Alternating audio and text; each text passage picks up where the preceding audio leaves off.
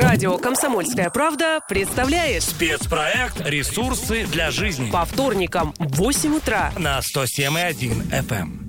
Но поскольку вторник и 8 утра, 8.03, если быть точным, а, ресурс для жизни, наша новая история, которую мы делаем вместе с а, Министерством промышленности, энергетики и ЖКХ Красноярского края. В гостях у нас сегодня, ну, кстати говоря, по-прежнему в студии, и доброе утро всем еще раз, 25 а, августа сегодня вторник. Ольга Тепляшина, Андрей Калинин, Ренат Каримулин к нам присоединяется замминистра Евгений Гаврилов. Евгений Владимирович, приветствуем вас. Доброе утро. Доброе утро. Мы сегодня продолжим тему, она, ну, казалось бы, достаточно простая. Там с осени мы переходим на оплату за тепло по факту.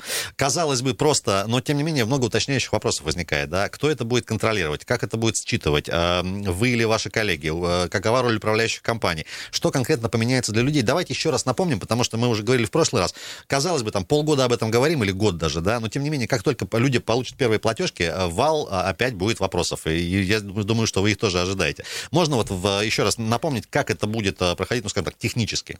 Да, действительно, у нас э, предусмотрен переход коммунальной услуги по отоплению из равных долей, а, как ранее мы оплачивали равными долями в течение всего календарного года, на то, что мы будем оплачивать теперь по факту с сентября месяца. То есть сколько общедомовой прибор учета покажет коммунального сколько ресурса, накрутил, столько да, гигакалории, столько будет распределено между всеми собственниками помещений в многоквартирном доме. Такой способ оплаты у нас ранее существовал и на других территориях, скажем так, это не новая тема, которую... А где, если не секрет? А, в городских округах это Минусинск, Канск и муниципальные То районы. Там уже люди и как так давно там все живут. это прошло?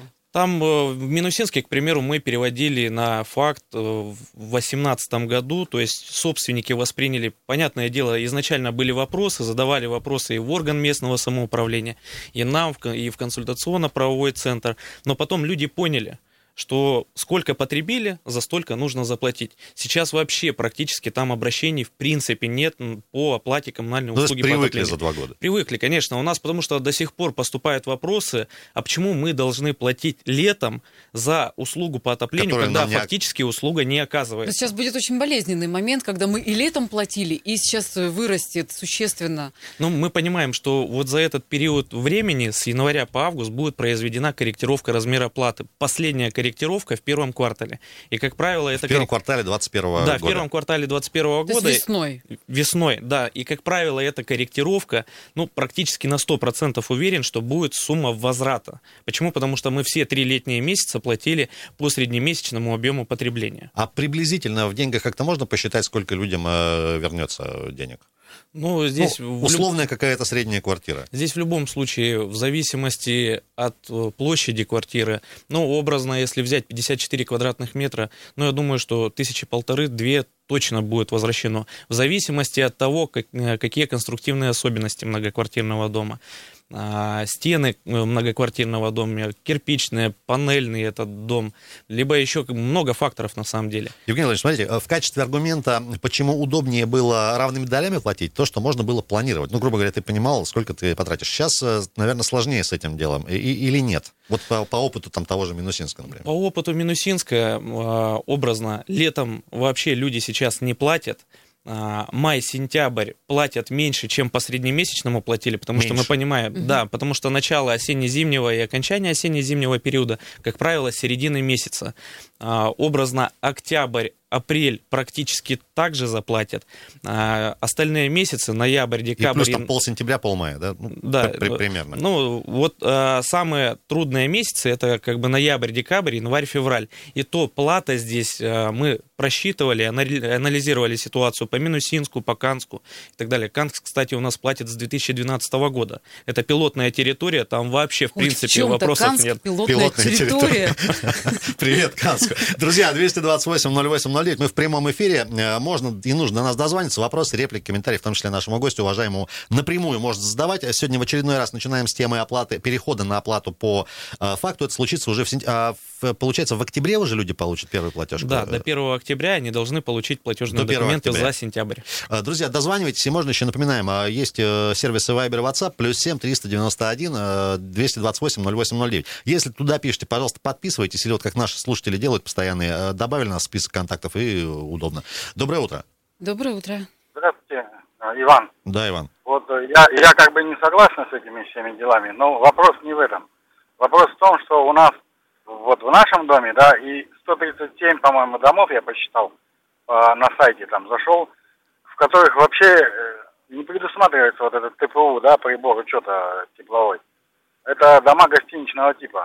У них э, как бы, ну, по нашему дому управляющий сказала, что риторический вопрос, я задавал этот министру вопрос, э, и там сказали, что телефон возьмут. У нас э, нету этого прибора. Как будет начисляться вот это все? Это первое. И второе, как же мы раньше-то платили? Мы платили по среднему, получается. Нет, Как ран-? Э, Иван, спасибо за вопрос. Э, Евгений Владимирович, ну, Хороший смотрите, вопрос, потому что мы очень когда- часто его задают. Мы когда говорим про приборы учета, э, подразумеваем, что они как бы у всех есть. Ну Вот, а вот Иван говорит, что не, не у всех они есть. Вот здесь как быть? Да, действительно, если рассмотреть территорию города Красноярска, то оборудованность... Неоднородную, мягко говоря. Да, а- оборудованность общедомовыми приборами учета составляет порядка 79%. То есть... Ну, э, то есть в другой- каждом четвертом доме он есть. Ну, практически да. Другие многоквартирные дома, они не, Четырех из пяти, прошу прощения, да. не оборудованы общедомовыми приборами учета, и как вот сейчас Иван задал вопрос, действительно, там они платили по нормативу с учетом применения коэффициента периодичности платежа. То есть, образно, у них также плата была все 12 месяцев по нормативу. Сейчас при переходе коммунальной услуги по отоплению на факт, они будут платить э, точно так же, только за отопительный период будет применяться норматив образно, скажем так, э, июнь, июль, август они так же, как и все, не будут платить, но с сентября по май будут, м, будет применяться норматив без понижающего коэффициента. Значит ли это, что это будет примерно та же самая цифра Это та же- только не 12 месяцев, а а 9? 9. Все правильно. Вот, Слушай, примеру, они даже больше всех выгодают, да, получается? ну, вот, к примеру, или- или нет? 10 тысяч им бы начислили за год, да, за коммунальную услугу по Делим на отоплению. 12, там, ну, сколько, Де- 800 делим на рублей, 12, условно, да. это вот по во- по 800 рублей действительно, а так они будут платить образно А вот смотрите, люди далеко не все платят, э, есть должники, э, и этот долг... И по э, старой схеме, и по новой. Ну, и ну, вообще. конечно. И есть, конечно, риск, что с увеличением оплаты людям будет еще сложнее платить. Как раз будет наша длинная зима. А, и этот долг и еще больше нарастится, чем это чревато. Как-то И, э, просчитывали. да. И вот про самые такие незащищенные слои, да, которые получают льготы, например. А, кстати, про льготы. Вот э, здесь Ну, и- схема а, а какая будет? рассрочки вот есть, э, Льгот- знаешь, по, по- по Да, здесь, ЖКХ. здесь основная, основной вопрос как раз-таки заключается в рассрочке платежа. Если плата граждан превысит э, за коммунальную услугу по отоплению более 25% аналогичного периода прошлого года, значит, э, управляющая организация либо ресурсоснабжающая компания должна предоставить рассроч- рассрочку платежа, обязана даже это сделать, вот, на целый год. То есть, к примеру, вы платили... э, То есть ян- вернуться, по сути, к старой схеме. Да, да. Ну, то есть, вот те 800 рублей, про которые мы говорим, их э, как бы на год вперед будут... э, Как, вот, как это будет Вот работать? смотрите, э, в декабре 2020 года, точнее, в декабре 2019 года вы платили 1000 рублей, сейчас в декабре 2020 года вам начислят 1300 рублей. Ну. Мы, мы понимаем, что 30% превышения платы. Значит, вот эти вот 300 рублей управляющая организация должна предоставить рассрочку на целый год. То есть вы будете платить за эти 300 рублей. Тысячу вам э, выставят так же, как и прежде, но вот, эти, э, вот эту сумму превышения уже будете платить А равными много долями. таких, кстати, которые не платят? Ну, чтобы смо- понимать, кого мы греем. Нет, на самом, на самом деле, как правило, процент неоплаты за жилищно-коммунальные услуги в среднем составляет 5-7%. Когда только а, был введен, введен режим повышенной готовности из-за пандемии, да, действительно, там а, платежеспособность населения падала, но Но мы- это первые Да, она и какие-то сейчас, по-моему, месяцы. Не, на, на самом деле сейчас уже стабилизировалась ситуация, мы действительно анализировали эти моменты, то есть пришли к тому уровню а, платы, который был до пандемии, до введения режима повышенной готовности. То есть в среднем 5-7% населения ну, не оплачивают за жилищно-коммунальные услуги. Но нужно понимать, что управляющие организации, ресурсоснабжающие компании, они также подают исковые заявления в судебные органы, получают судебные приказы и взыскивают вот эту сумму неоплаты. 228-08-09, у нас много звонков, давайте пообщаемся. Доброе утро. Доброе утро. Алло. Доброе утро. Да, представьтесь, пожалуйста. Э, Меня зовут Людмила Григорьевна. Я приехала из региона Дальнего Востока, где вот платят так, как вы, э, как будем платить сейчас мы, Мгм. только в отопительный сезон. И должна я вам сказать, что это очень дорого получается, очень дорого. Причем там, на Дальнем Востоке, мы не в мае и в сентябре еще не, уже не платили. Там нет уже отопительного сезона. Здесь, получается, всего три месяца мы платить не будем, а остальное время, ну, я не знаю, конечно, как получится, но это очень дорого. Причем субсидия на Дальнем Востоке начисляется, если доход больше, чем, меньше, чем 18%. Здесь субсидии нет как таковой. Я, например, пенсионерка, у меня 15 тысяч пенсия. Я не знаю, как мы будем платить. Вот это исходя из факта, вот именно из того, что я сама на себе почувствовала. Было очень удобно. Вот, например, я когда сюда приехала, я думаю, ой, как здорово, все распределено. Но вы не уезжаете удобно. теперь, не уезжайте.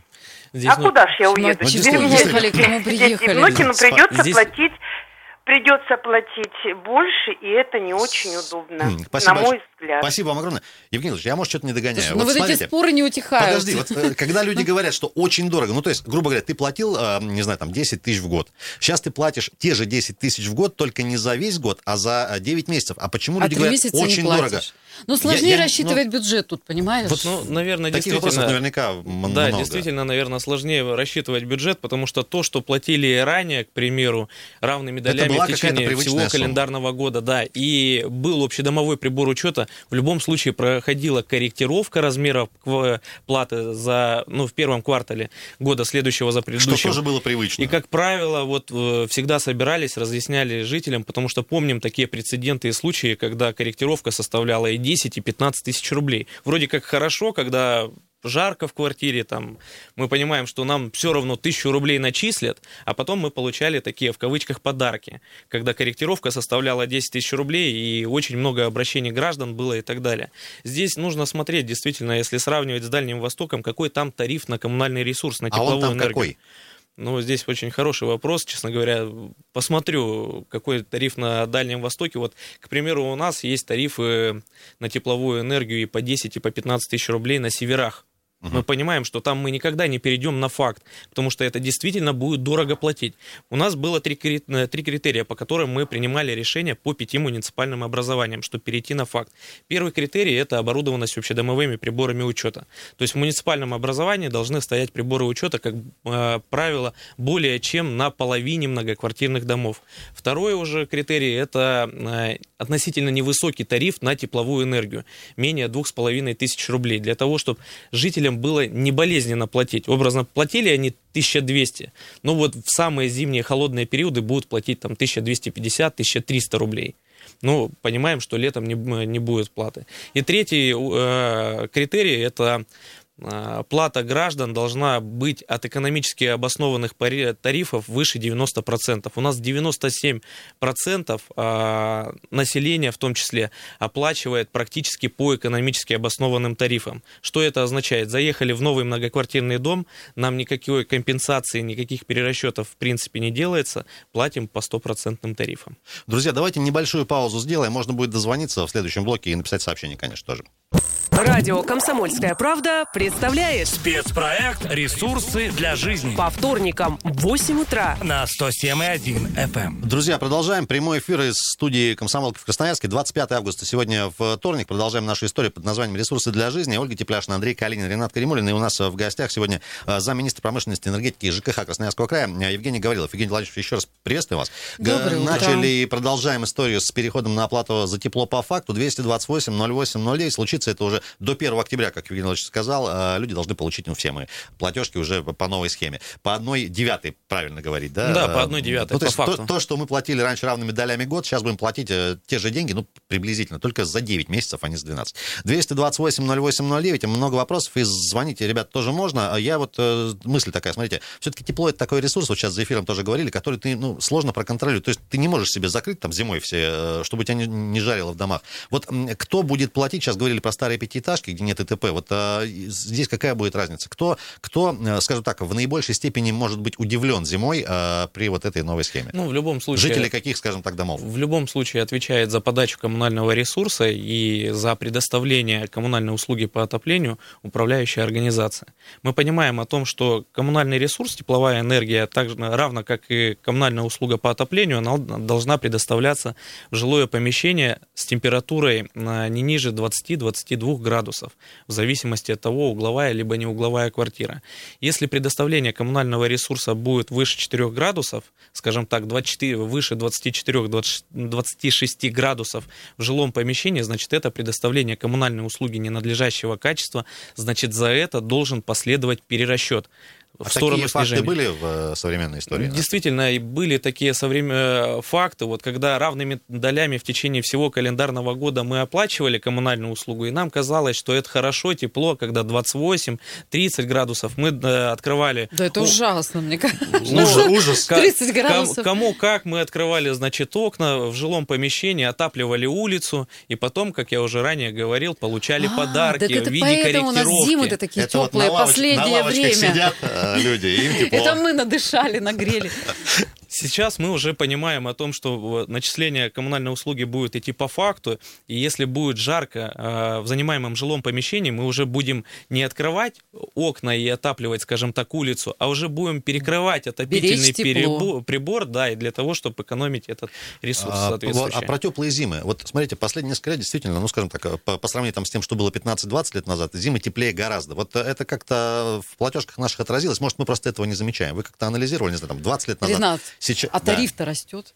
Вот есть ответ на этот вопрос какой-то однозначный? Не, ну здесь в любом случае нужно смотреть, во-первых, от площади жилого помещения, от э, тарифа на коммунальный ресурс. Мы видим, что да, действительно, тарифы на коммунальные ресурсы, они ежегодно индексируются.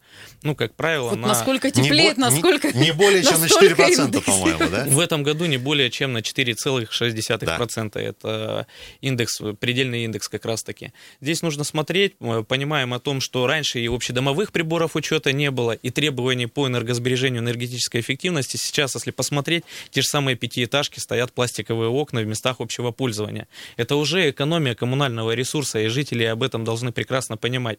И должны управляющие компании проводить мероприятия по энергосбережению энергетической эффективности, устанавливая те же самые индивидуальные тепловые пункты. Я не говорю сейчас про капитальный ремонт, это можно сделать в рамках текущего ремонта. Если есть накопление на счете многоквартирного дома, можно принять решение на общем собрании, понимаем, понимаем, что у нас будет экономиться тепловая энергия, как бы, и понимаем, что в платежках мы будем меньше платить, значит, соответственно, можем принять решение установить такой индивидуальный тепловой пункт. А вот еще вопрос такой интересный. В, упомянули стеклопакеты в подъездах. Вот наиболее ответственные душевные управляющие компании, они, чтобы туда-сюда не открывали, они ручки прям снимают с этих окон. И это вообще допустимо? Это ноу-хау.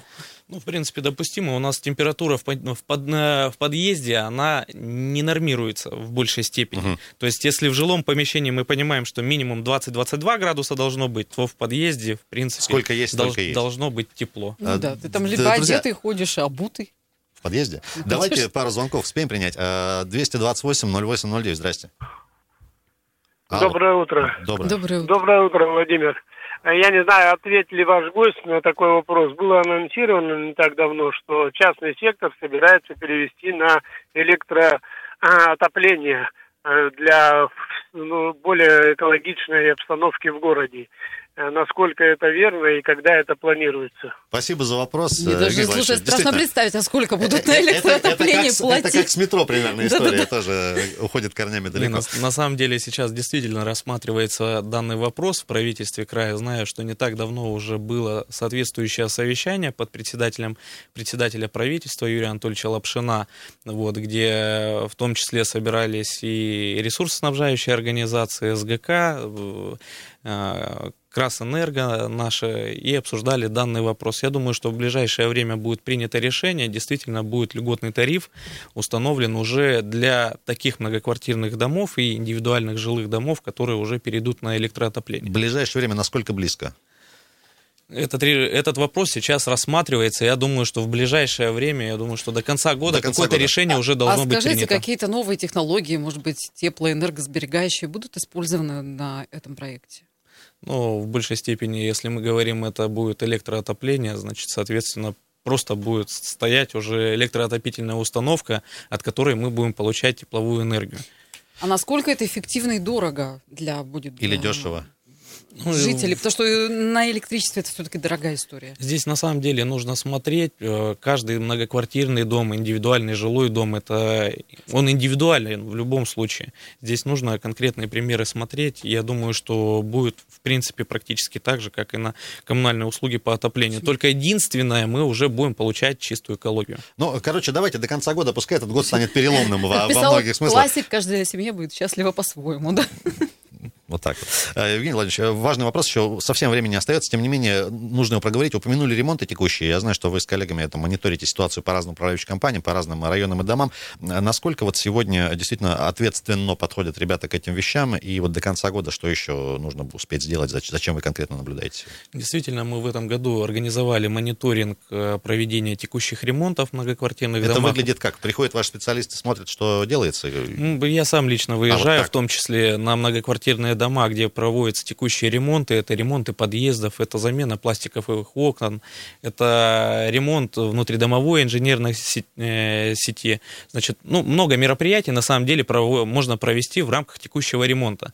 В рамках мониторинга мы посмотрели, действительно а, сделали запросы во все управляющие организации, которые расположены на территории Красноярского края.